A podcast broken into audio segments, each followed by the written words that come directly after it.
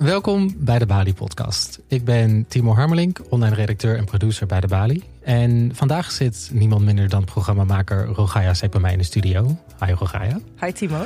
Um, wie heb je uitgenodigd en waarom? Ik heb Tovik Dibi uitgenodigd. Hij is op dit moment bestuursadviseur in Nieuw-West, waar veel mensen zullen hem kennen als voormalig Tweede Kamerlid van GroenLinks. En ook is hij schrijver. En hij heeft uh, zijn tweede boek is uitgekomen. Het Monster van Wokeness. uh, het Monster van Wokeness. Wokeness, ja. Um, ik wist al heel lang dat, dat deze, dit boek zou uitkomen. Dus ik was heel erg nieuwsgierig naar waar het boek over zou gaan. Ja, waarom? Uh, ja, nou, ik zag hem vooral ook vaak op Twitter zelf heel erg actief. Um, en dan soms ook een beetje in de clinch met andere antiracisten. En ik dacht dus heel erg, aangezien dit boek ook het monster van wokeness heet, dat het zou gaan over dat, over dat soms mensen een beetje radicaal, activisten te radicaal kunnen doorschieten en uh, het elkaar op de vingers stikken over of je wel woke bent of niet. Ja. Uh, dat het daar voor een groot gedeelte over zou gaan. Uh, er zijn kritiek misschien ook op de antiracismebeweging. Um, en ik heb het boek gisteren uitgelezen en eigenlijk is het juist een pleidooi voor radicaal activisme. Dus ik ben wel heel erg nieuwsgierig ja, of dat inderdaad eerst een, hij een ander plan had en toen ja, of dat zelf ook inderdaad veranderd is de afgelopen twee jaar. Ik denk dat we daar gewoon lekker naar moeten gaan luisteren. Ja, daar ga ik uh, zo over op vragen. Ja, een gesprek tussen uh, Rogaya Sek en uh, Toby Bibi.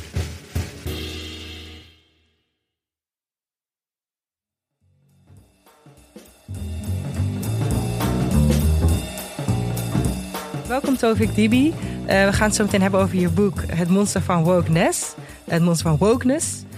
Uh, maar eerst, vanaf nu willen we onze podcast beginnen met dezelfde vraag die we aan iedereen willen voorleggen. En dat is, waar heb je de afgelopen week over opgewonden?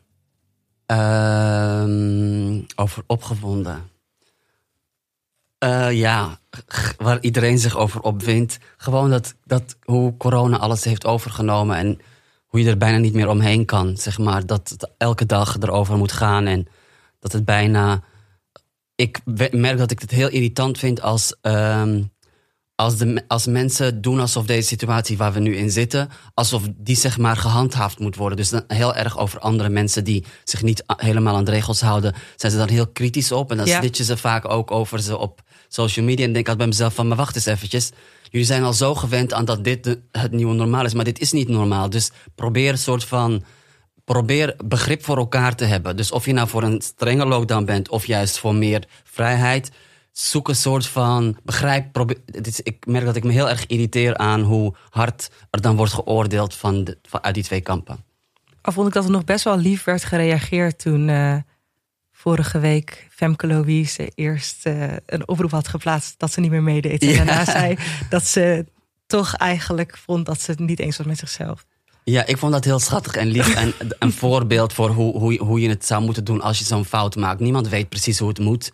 Zij ook niet. Ze liet zich meesleuren in iets. En vervolgens geeft ze dat ook toe. En heel veel mensen doen, niet, doen, doen dat niet. Die doen alsof ze de waarheid in pacht hebben over corona. Terwijl, please, wie heeft de waarheid in pacht? Weet je, niemand. Het is gewoon allemaal nieuw voor ons allemaal. Dus zij, laten we haar dan zeg maar de, de, zeg maar, de prijs voor, de, voor deze maand geven en de rest niet.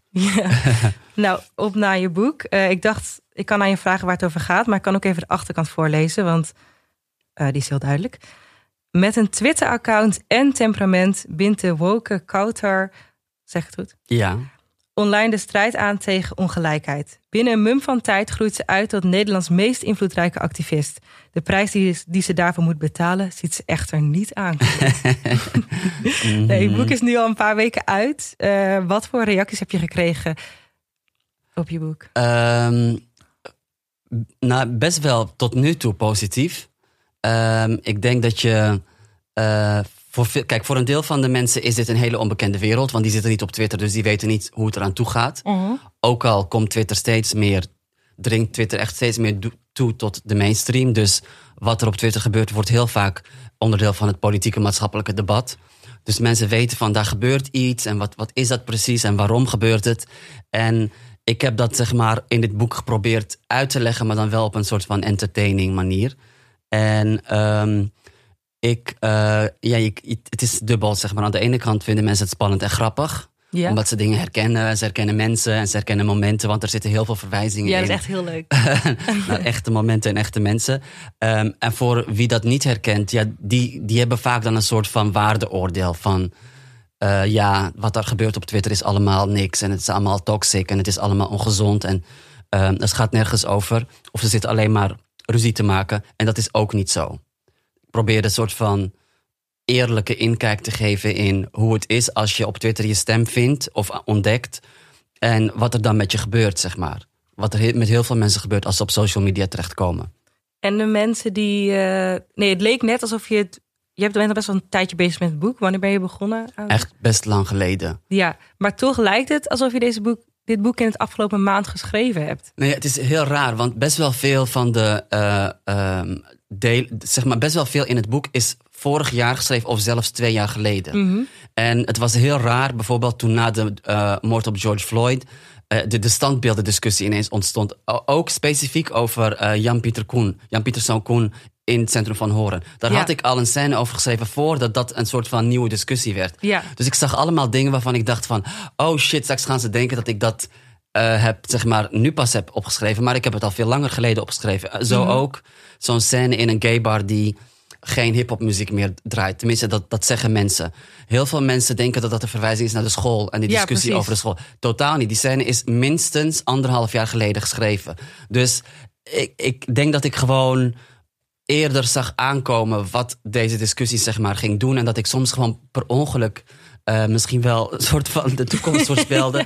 Weet je, eigenlijk kan je heel veel van deze dingen uittekenen. Mhm. Ehm, dus heel veel van waar ophef over ontstaat. Je, kan, je weet wel ongeveer inmiddels waar, waar het hem in zit. Waar mensen boos om worden. En ehm, ik denk dat ik, omdat ik zo op Twitter zat... en zelf ook, zeg maar, een soort van woke werd... en een soort van social justice warrior was... denk ik dat ik heel goed begreep... eh, wat er aan, aan het gebeuren was. Ja. En ook dat het groter zou worden. Want toen ik het boek begon schrijven, dat zei ik ook tegen de uitgever. Ik zei: luister, dit gaat een groot ding worden. Mensen denken dat Twitter een soort van niche is waar een marginaal groepje activisten maar zit te lullen. Mhm. Dat gaat mainstream worden op een gegeven moment, mark my words. En volgens mij is dat echt aan het uitkomen. En het is nog niet op zijn hoogtepunt, zeg ik er ook bij. Want Want is Twitter de afgelopen jaren ook groter geworden? Is het niet... Ehm, ik weet niet per se of het groter is geworden, maar wel invloedrijker. Dus eh, eerst werd het genegeerd, toen werd het langzaam af en toe een nieuwsdingetje. En nu merk je gewoon dat ehm, wat er op Twitter gebeurt, bepaalt voor een groot deel het debat. En niet alleen het debat, het bepaalt ook deels hoe bedrijven ehm, hun marketing doen en hoe besturen. ehm, naar buiten treden over hun eh, inclusieve, weet je, we hebben een zwarte vrouw toegelaten of we hebben een homo daar toegelaten. Of het is heel erg, dat is allemaal begonnen op Twitter. Dus die hele discussie over diversiteit en inclusie en racisme is ontstaan op Twitter. En is nu langzaam, zeg maar, van offline naar online aan het gaan. Mede door de activisten op Twitter. Ik denk dat mensen dat echt niet moeten onderschatten. Dus je kan, dus die mensen die lacherig willen doen over het marginaal groepje. En het is niet representatief en bla bla bla. Dat klopt. Het is niet representatief voor heel Nederland. Ehm, maar eh, het is wel de nieuwe voorhoede aan het worden. Die zeg maar de macht, de macht aan het. Het is gewoon een hele invloedrijke plek. En wat was je insteek toen je begon aan het boek? Ehm, Want ik had namelijk het gevoel dat dat iets anders is dan dat het is geworden. Ja, de insteek was, ik kreeg ruzie met een, een paar social justice warriors. En ik was zelf ook een soort van social justice Mhm. warrior. En ik was best wel beledigd. En Wat was de ruzie? Had het die toevallig iets te maken met eh, political blackness? eh? Het had met meerdere dingen te maken. Eh, maar voor een groot deel had het te maken met de eh, hardheid waarmee sommige social justice warriors soort van op zich niet problematische mensen aanpakt, witte mensen dan. Dus dan extreem hard op iemand die net een woordje fout had of eh, iets niet helemaal goed had verwoord. En ik dacht gewoon bij mezelf van waar gaat dit over? Waarom zo hard? Waarom zit je je te focussen Mhm. op mensen die je bondgenoten zijn? Dat zijn je medestanders. Je moet je focussen op de PVV-achtige, eh, Forum-achtige types, zeg maar, de hardcore. Op wat voor zaken pakten ze die dan aan? Ehm, de, de goedbedoelende mensen. Of Op welke zaken ze de goed bedoelende mensen aanpakken? ja, op, op ehm, zich niet uitspreken, zich niet op de goede manier uitspreken, ehm, verkeerde woorden gebruiken, dus blank in plaats van wit. Heel erg eh, achterdochtig de, de, tekst, de tweets lezen. Dus je ziet een tweet van iemand en je zoekt meteen eigenlijk van... hey, eh, waar kan ik diegene toch nog een tik geven? Mhm. Waar kan ik die Ehm, op pakken? ja, precies. En ehm, er was dus een incident met, met meester Bart, waar, waar, waar het zeg maar, wat mij heel erg triggerde. Maar er zijn heel veel van dat soort incidenten geweest. Ehm, en ook de scheidslijnen die ontstaan. Dus je hebt de POC, de People of Color. Dan heb je de NBPOC, zeg maar, de Non-Black People of Color. Dat ben ik dan. Ik ben dan, zeg maar, bruin in plaats van zwart. En, en die hebben dan een andere plek. En witte mensen moeten zitten en luisteren. En, zeg maar, zwarte mensen die hebben dan een soort van Ja. superieure positie. Want en ik kan me inderdaad ook nog wel lange discussies, ellenlange discussies op Facebook en Twitter herinneren. Die gingen over wat iemands rol mag zijn in de antiracismebeweging. En eh, wie zeg maar onderaan de ladder, ladder staat. Precies. En en ik eh, merkte waar dat- jij ook best wel in aanwezig was. Ja, dus, dus ehm, als je gelooft in inclusiviteit, dat iedereen een soort van gelijkwaardig is, dan kan je niet zo eh, in het leven staan. Dus je kan niet zeggen, ehm, in deze eh, activistische zeg maar, scene ehm, heb je een soort van hiërarchie. Waarbij witte mensen soort van onderaan staan en zwarte mensen bovenaan staan. En zeg maar, afhankelijk van hoe, hoe gekleurd je bent, hoeveel melanine je hebt, zeg maar, dat geeft je dan meer recht van spreken. Zo werkt het niet. Ehm, dan eh, dan, dan ehm, ben je niet inclusief. En eh, ik merkte dat ik dus heel erg getriggerd werd door die discussies. En tijdens het schrijven denk ik ook wel dat ik iets meer toena, meer begreep van waar het vandaan kwam. Maar hoe Eh, begreep je dat dan tijdens het schrijven? Ehm, ik denk dat ik gewoon tijdens het schrijven doorkreeg, omdat er heel veel gebeurde in af- er is heel veel gebeurd in het afgelopen jaar, dat ze invloed begonnen te krijgen op hun manier. Dus dat dat hele felle en dat dat hele soort van bijna ehm, genadeloos soms, dat dat uit- leidde tot verandering. Dus dat dat ervoor zorgde dat politieke partijen, bedrijven, ehm, de media bang werden. Omdat ze dachten van, er staat iets op het spel. We gaan echt keihard aangepakt worden. We kunnen viral gaan om de verkeerde redenen. Dus ineens zag ik van, hé, hey, maar dus... eh, het is misschien niet aardig en het is niet mijn stijl misschien... maar het heeft wel effect. En zo is dat boek een beetje veranderd. Oké. Ehm, ik wilde eigenlijk eventjes een eh, stukje voorlezen. Nee, er waren eigenlijk. Nee, nee, eigenlijk wil ik eerst. Ja, dit is inderdaad ook een voorlezen, maar het is maar één zin ehm, uit het boek. Het is een eeuwige discussie in activistenkringen, ook onder de social justice warriors. Verander je de wereld door van buitenaf tegen het systeem aan te schoppen, of verander je het systeem van binnenuit? Ja, dat is eigenlijk, eigenlijk is dat de belangrijkste zeg maar, vraag in het hele boek. En ook gewoon in die hele social justice beweging. En wat Eh, denk je? Dus ehm, het hangt ervan af wat je doel is. Ehm, maar ehm, dus, dus je, je, je hebt de mensen die het systeem ingaan. Die worden lid van een politieke partij, die worden dan een politicus of die worden journalist of die gaan bij een of andere organisatie werken. En die proberen het van binnenuit te veranderen en dat lukt dan niet. En dan vervolgens worden ze een beetje opgeslokt in, in dat wereldje. Dus hun, ze verliezen hun oorspronkelijke idealen. Ja. Dat, is, dat gebeurt met heel veel mensen. En je hebt ook mensen van buitenaf die schoppen tegen het systeem, die eigenlijk alleen maar willen blijven schoppen. Dus ze zijn ook niet helemaal uit op verandering, want dat zou betekenen dat ze moeten stoppen met schoppen. Dus ze vinden het heel lekker dat ze een exclusief clubje zijn van mensen waar bijna niemand toegelaten wordt. Dus, en, want dat geeft ze een soort van gevoel dat ze moreel superieur zijn en ehm, het altijd kunnen blijven schoppen. Dus die twee, die wil ik zeg maar negeren. Het gaat mij om de mensen die in het systeem gaan en willen samenwerken met mensen die eh, buiten staan, buiten het systeem staan, maar wel allebei eens bereid zijn om compromis te sluiten. Dus, ehm, of het gesprek in ieder geval aan te gaan. En ik denk dus dat je, het is cli- misschien een cliché of om, het is een voorspelbaar antwoord, maar je hebt ze alle twee nodig. Ja.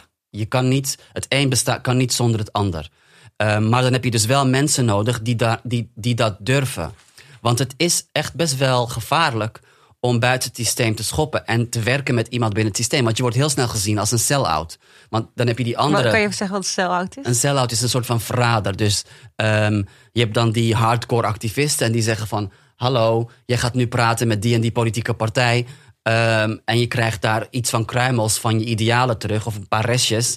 Dat is niet waar, hoe wij, dat is niet waar wij voor staan. Eh, we willen veel meer dan dat. Dus het is niet makkelijk om ehm, ehm, een activist te zijn die samenwerkt met het systeem.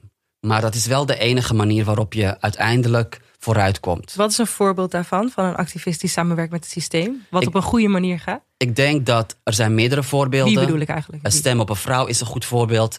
Dat zijn letterlijk eh, activisten buiten het systeem die samenwerken met vrouwen in het systeem. En die proberen meer eh, zeg maar vrouwen politiek actief te krijgen. Maar ook Kick-Out Zwarte Piet is een heel goed voorbeeld. Want die zijn op een gegeven moment in gesprek gegaan. En die hebben ehm, ook geprobeerd iets aan bewustwording te doen. Dus naast de demonstraties die je moet blijven houden bij de intochten.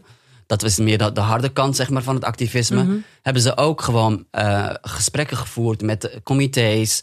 Hebben ze kort gedingen, eh, hebben ze kort gedingen gedaan. Ze hebben van alles gedaan om binnen het systeem om soort van daar ook iets te veranderen. Dus het is, dat zijn twee, ik denk dat dat twee voorbeelden zijn. Ik denk dat ehm, Black Pride van Naomi Pieter Ja, is een heel goed voorbeeld. Want ehm, dat heeft zeg maar, ja, dat, dat zegt eigenlijk de normale Pride, de gewone Pride, is niet inclusief genoeg. Dat is vooral voor één specifieke groep. Eh, die wordt daar het meest bediend. Ehm, wij gaan nu laten zien, eh, wij gaan nu soort van ons afzonderen en het op onze manier doen. En op die manier proberen invloed te uitoefenen op, eh, op de rest. En ze blijft in gesprek gaan ook met, met de rest. Dus dat is een van de meest inspirerende, vind ik, van, de laatste, van, de, van dit laatste jaar. Is eh, Black Pride en ook de demonstratie die ze hadden ge- eh, georganiseerd op Museumplein.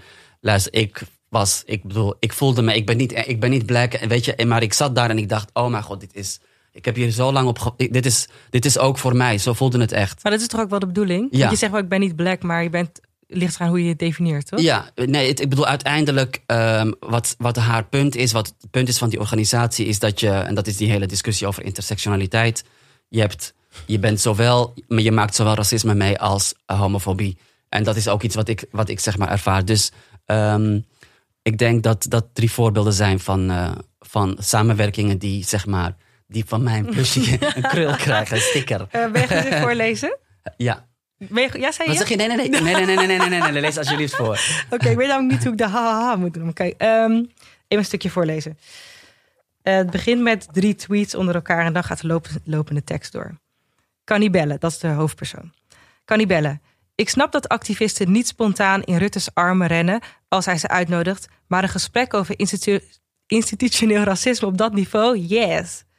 Simone, kom op K, de uitno- uitnodiging is puur voor de PR en you know it. Eh Huda Sharif. Exactly. Wat zijn zijn plannen tegen institutioneel racisme? Let's start there. Eh, voor welk gesprek dan ook. We moeten aanschuiven bij tafels waar besluiten vallen. En dat betekent compromissen sluiten.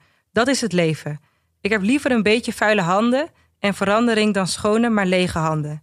Zitten we nou echt met elkaar te tweeten terwijl we naast elkaar in de trein zitten? Ha, ha, ha. Girl, we are a hot mess. Maar ik meen wat ik zeg. Waarom blijven we bedelen voor een plek aan hun tafel als we zelf ook tafels kunnen creëren? Waarom zetten we niet bij bijvoorbeeld onze eigen media op?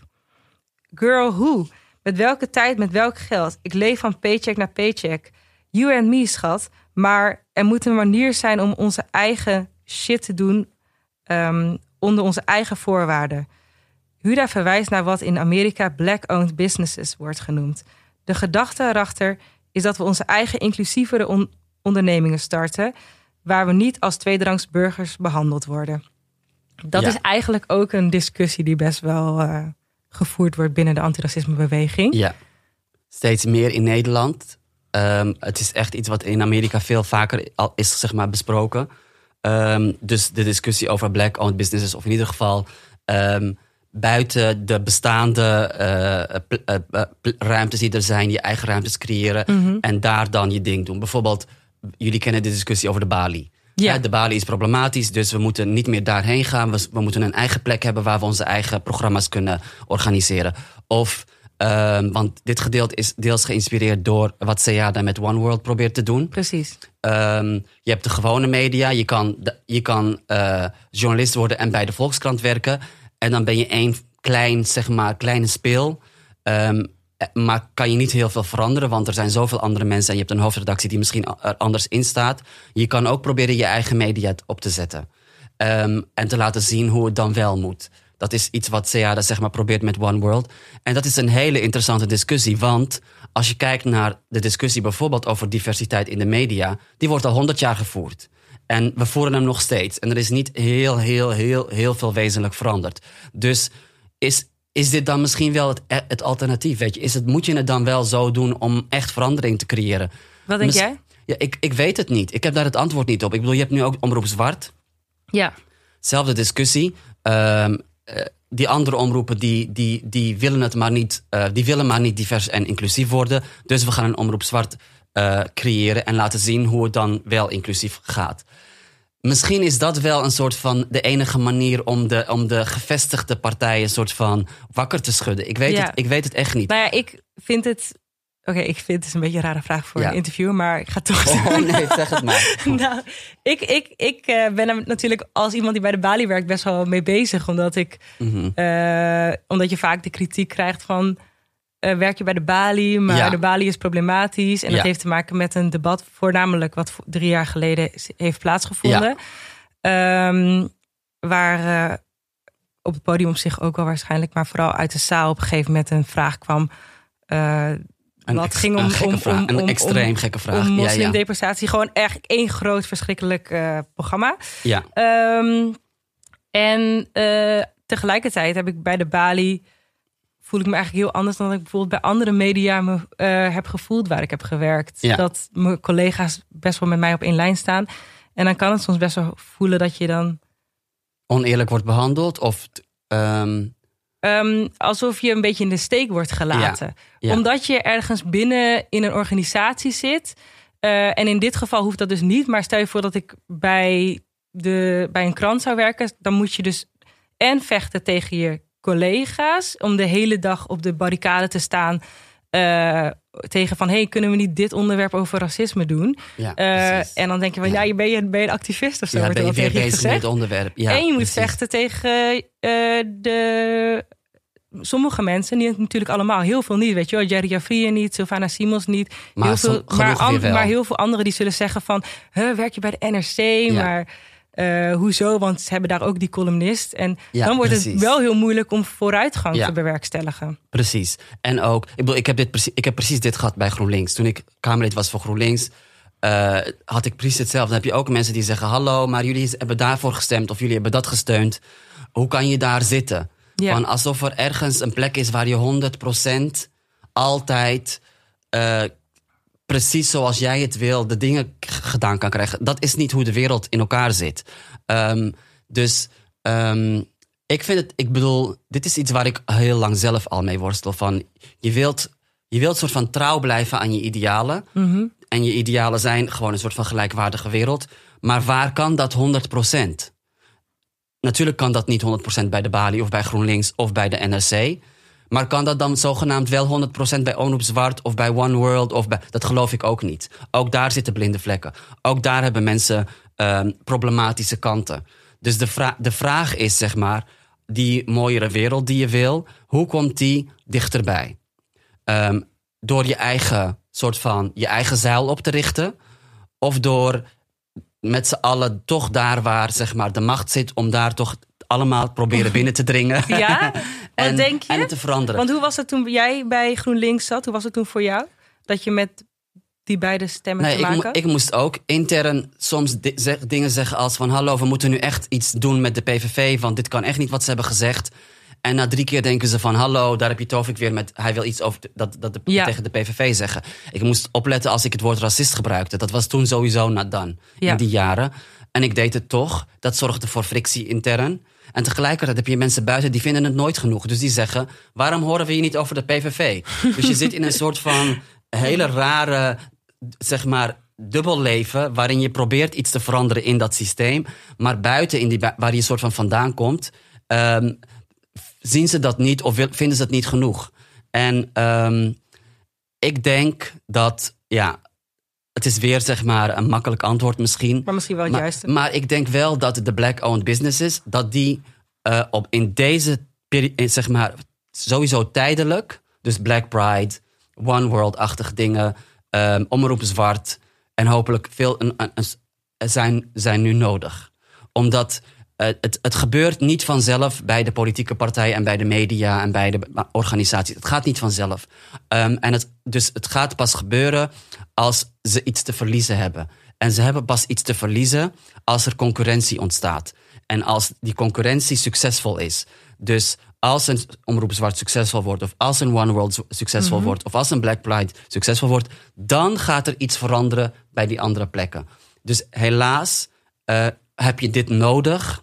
Dat is wel iets waar ik tijdens het schrijven achter ben gekomen. Je hebt de activisten nodig, die zeg maar um, een beetje te hard zijn soms. en je hebt de, wat ik dan nu even de black-owned businesses noem, maar het kunnen ook brown-owned businesses of queer-owned, queer of color-owned businesses zijn. Die heb je nodig om, om te laten zien van, luister eens, wij, um, wij weten inmiddels heel goed hoe het systeem werkt en we kunnen ook onze eigen shit starten. En zit er ook een gevaar in? Ja, absoluut. Wat is het gevaar? Het gevaar is dat iedereen zijn eigen, op zijn eigen toko gaat zitten. Dat je, dat je alleen maar bubbels krijgt van, dat heb je nu al.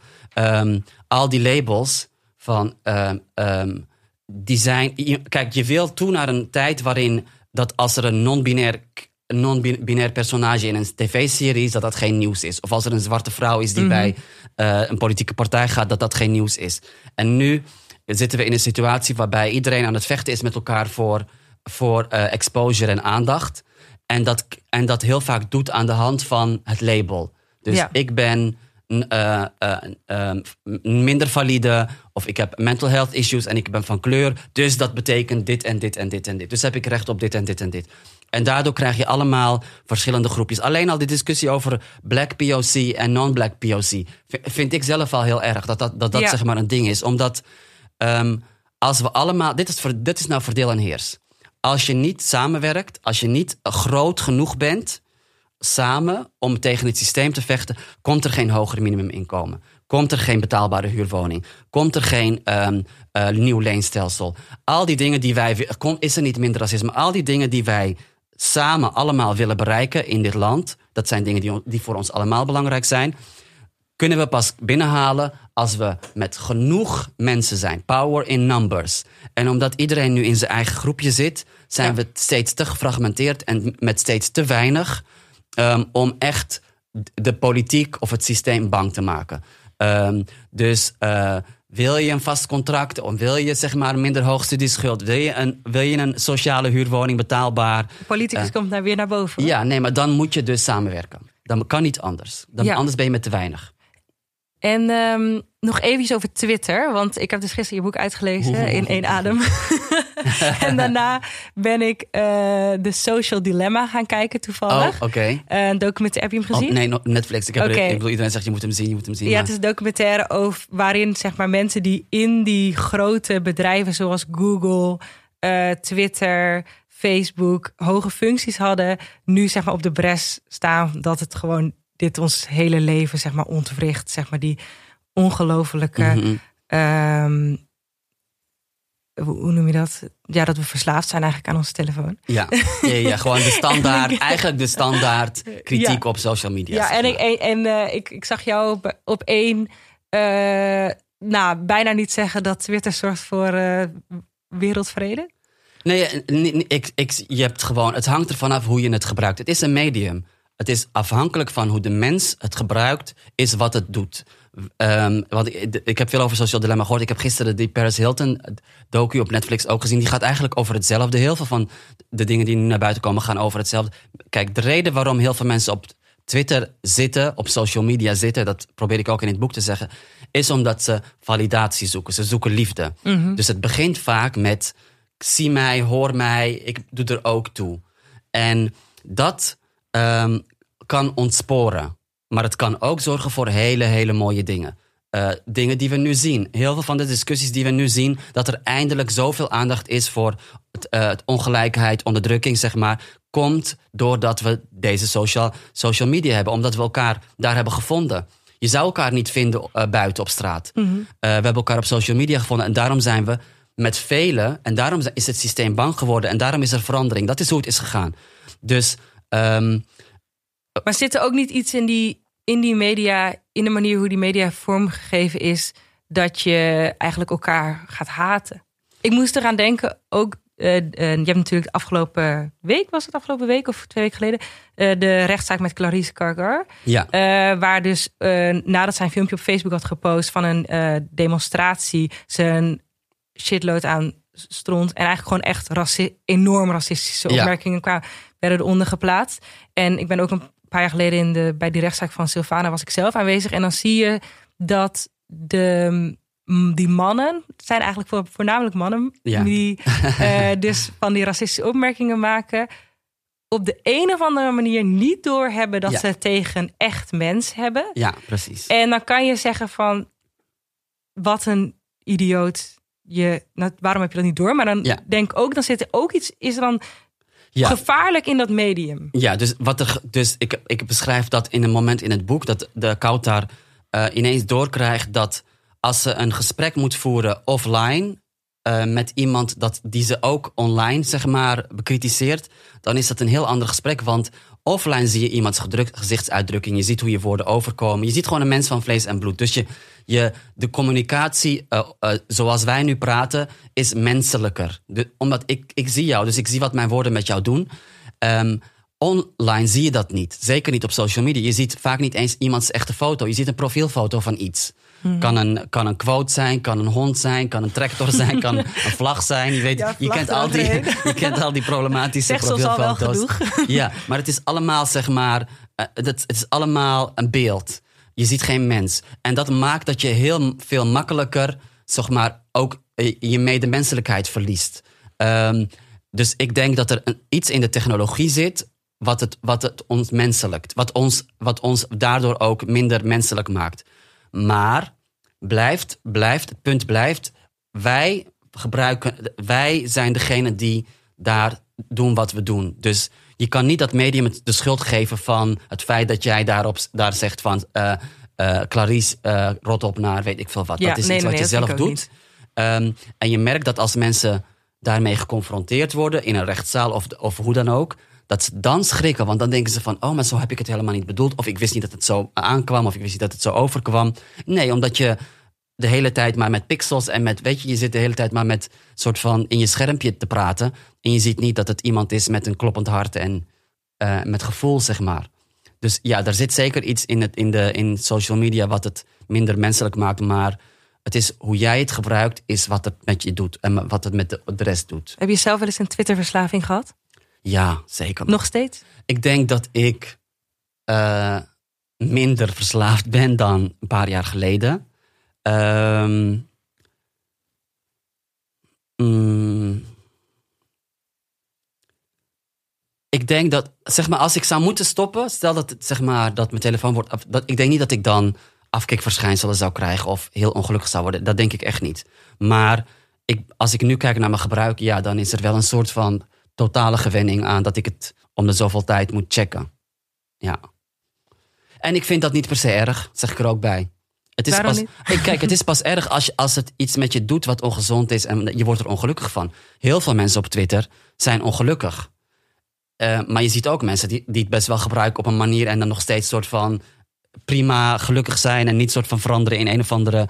Dus ik denk dat Jij bent gelukkig. in hoe ik het nu gebruik, denk ik dat, ik, dat, ik, dat het me niet ongelukkig maakt. Ik denk wel dat er een tijd was dat ik heel ongelukkig was. En, op, en, en, en ook eh, toen ik heel veel op Twitter zat, was ik heel ongelukkig. Dat, dus ik denk wel dat hoe meer je op social media bent, hoe minder goed je in je vel zit. Dat, dat is wel. maar hoe doe ik zo dan? ja, dat, dat, dat is gewoon iets wat ik heel vaak heb gezien om me heen en bij mezelf. Omdat mensen dan op zoek zijn naar liefde en dus- aandacht ja, en de bevestiging? ja, als je, zoveel, eh, als je zoveel aandacht nodig hebt en zoveel bevestiging nodig hebt, dan kom je dat blijkbaar zo ernstig tekort in je gewone leven.